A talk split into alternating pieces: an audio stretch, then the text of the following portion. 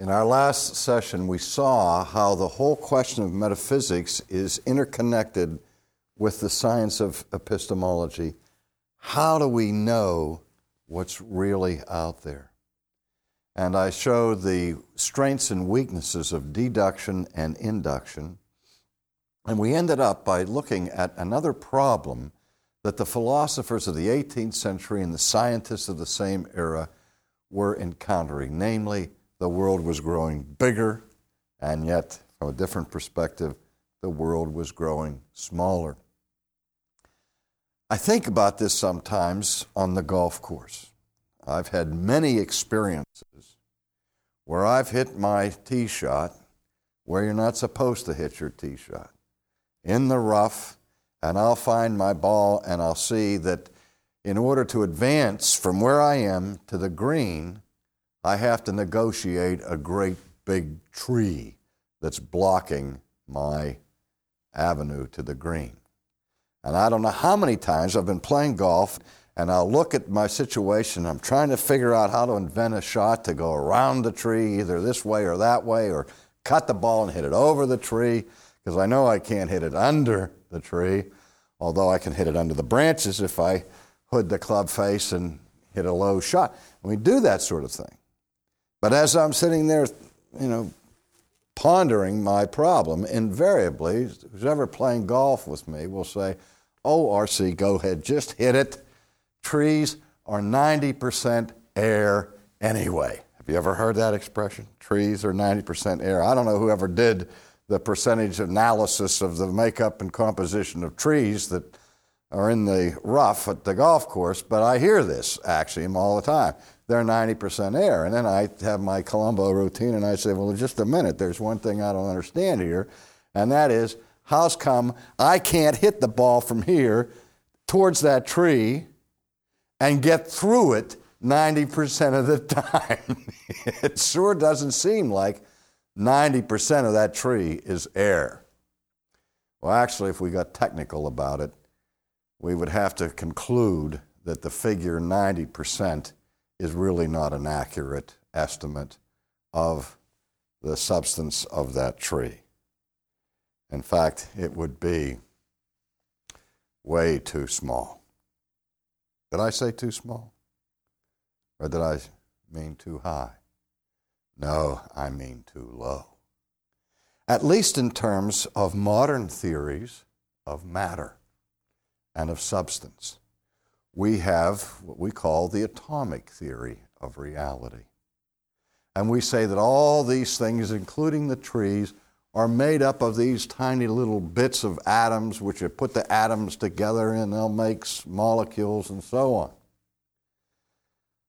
But recently I read a book on physics which was trying to give us some idea of what an atom looks like. And you've all seen the models of atoms that look like little tops spinning, and at the center of the atom is a nucleus, and then spinning around in orbit around there are these electrons or protons or whatever they are that are flying around outside from the nucleus. And presumably, what's in between is what? Space. Not even air. Less dense than air. And the model I saw was of the area of metropolitan Los Angeles.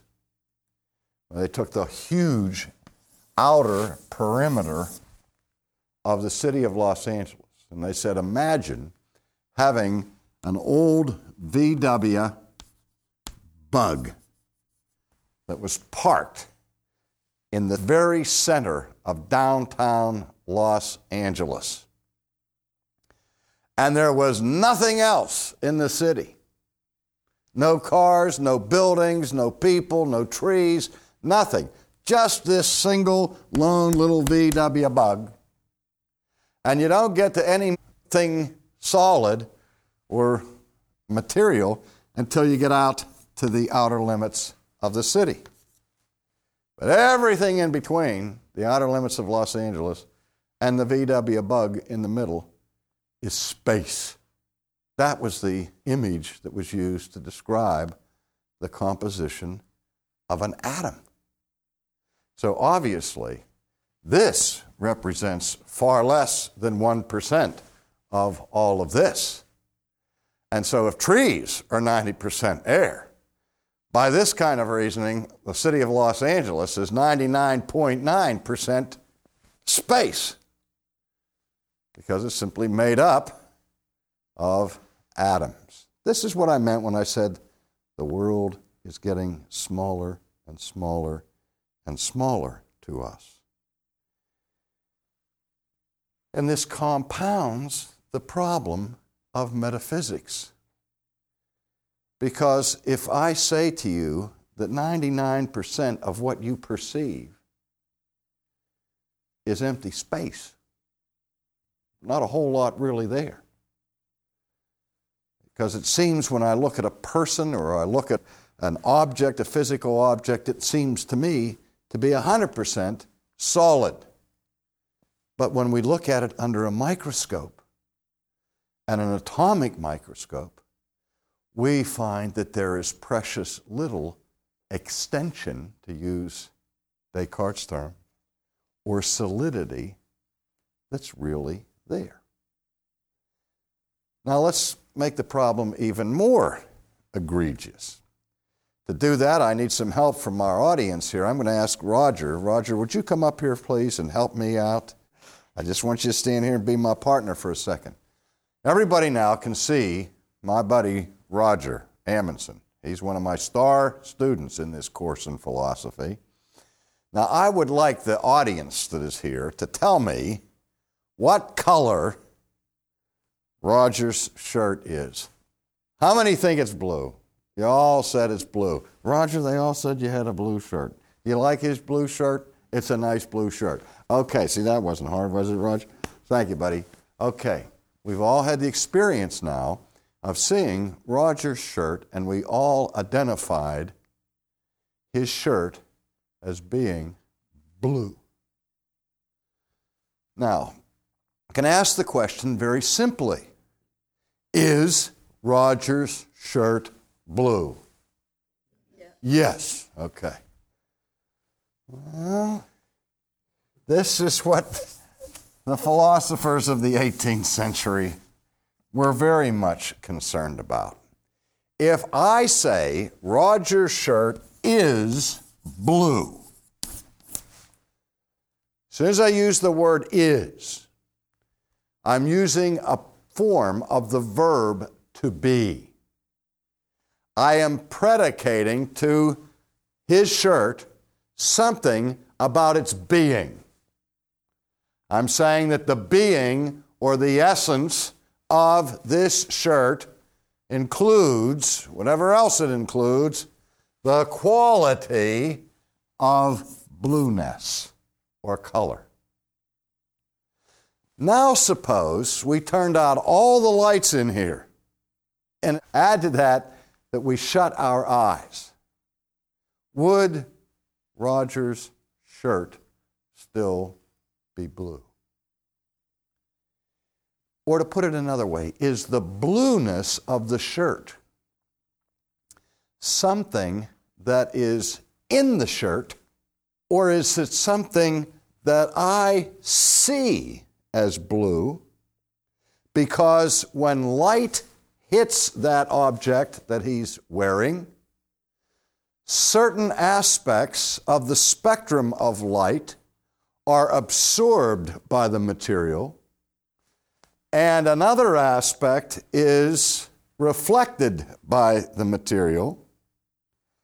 And I only see that element of the spectrum of light that is blue.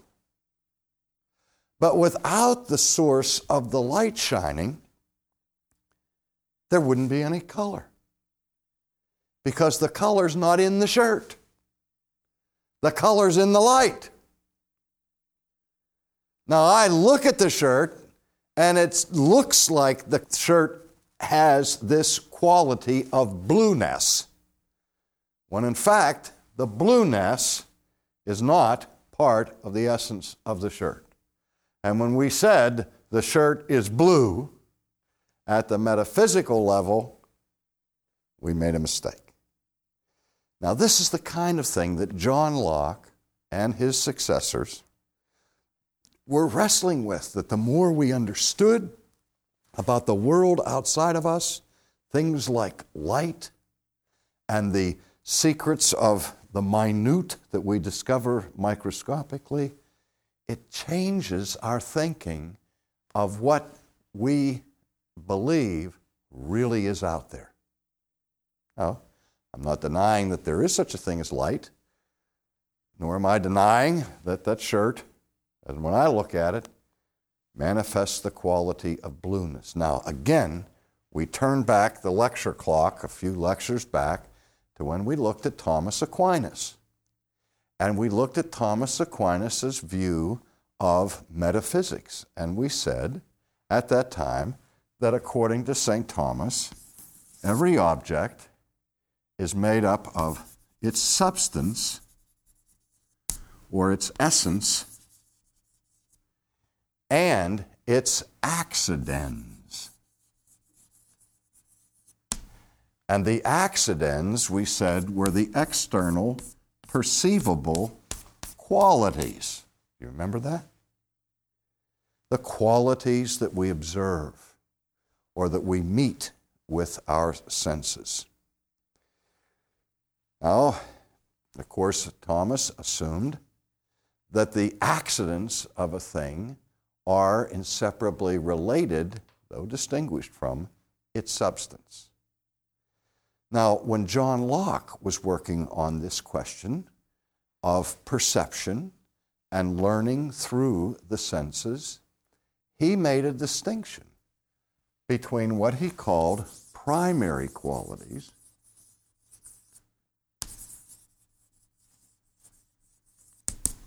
and secondary qualities. And the distinction was this primary qualities are those qualities that are really there, objectively inherent in the substance of a thing. That there are certain qualities that are found in shirts or in chalk or in books or in people. One such inherent quality, going back to Descartes, was the quality of extension, that all material things are extended. So all material things have the primary quality of extension. Or we can speak of hardness. But then when you get to the level of color or taste or aroma, these other aspects that we encounter with our five senses whenever we see something or perceive something in the external world, some of those things are added by our mind or by the presence of light or whatever. Those would be what Locke called secondary qualities. Qualities that are not essential to the reality. Let me say it again. Qualities that aren't part of the essence. Just as I've said, blueness is not an inherent attribute of that shirt. Blueness is something that is added by my eye when I look at the shirt with the addition of light. Does everybody follow that? Now, with that discovery, or with that distinction, what Locke was saying is that there are real essences there, metaphysical realities. And we perceive the substratum of being. We have a perception of objective reality. But that perception that we have is mixed between our perception of qualities that are really inherently in the object, plus those qualities that are added by the mind or by the eyes or by the senses as we perceive. You've heard the old adage beauty is in the eye of the beholder. That is, those who argue that point say that there's no such thing as objective beauty. There may be something that is an object that I look at and you look at, and I say is beautiful, and you say is ugly. Because the quality of beauty is something that I am bringing to the experience, and I'm making a subjective judgment or evaluation about something's beauty or ugliness. Now, that's the realm of normal daily life where we meet up with this kind of philosophical problem. Now, following John Locke's work as a pioneer here, there came a very strange philosopher, strange in the sense of the ideas that he represented, who was very much concerned about the growing view of people in the 17th and 18th century towards materialism and consequently toward atheism. And the man I'm talking about was a man who was a bishop of the Anglican Church. And his name was George Berkeley, is how it's pronounced. But if you look at it, you think it reads Berkeley because it's spelled like the university campus that we have in California that we pronounce Berkeley, but the pronunciation of his name is Barclay. And he was born in 1685 and he died in 1753.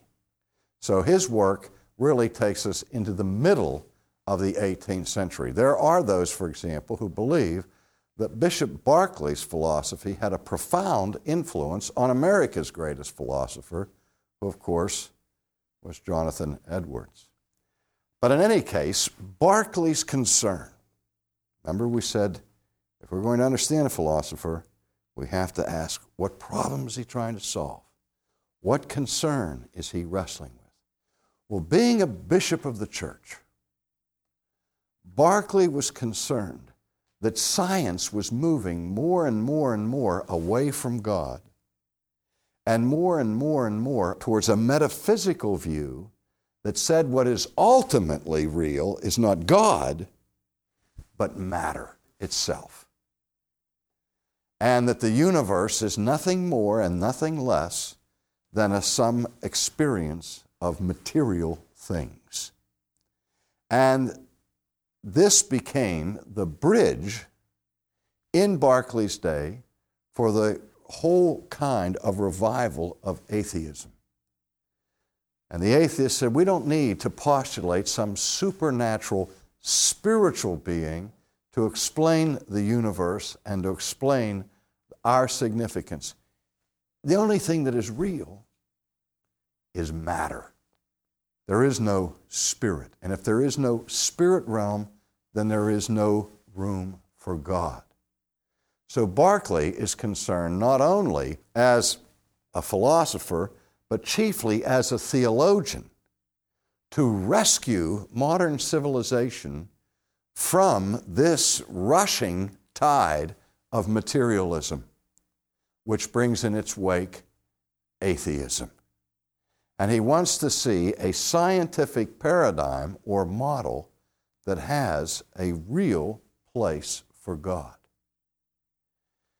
Now, we will see in our next session how Berkeley approaches this problem and how he looks at the distinction that Locke made between primary and secondary qualities and how the bishop would wrestle with the question of Roger's blue shirt or my problem with the tree that is 90% air that I encounter on the golf course. But we'll look at that in our next session.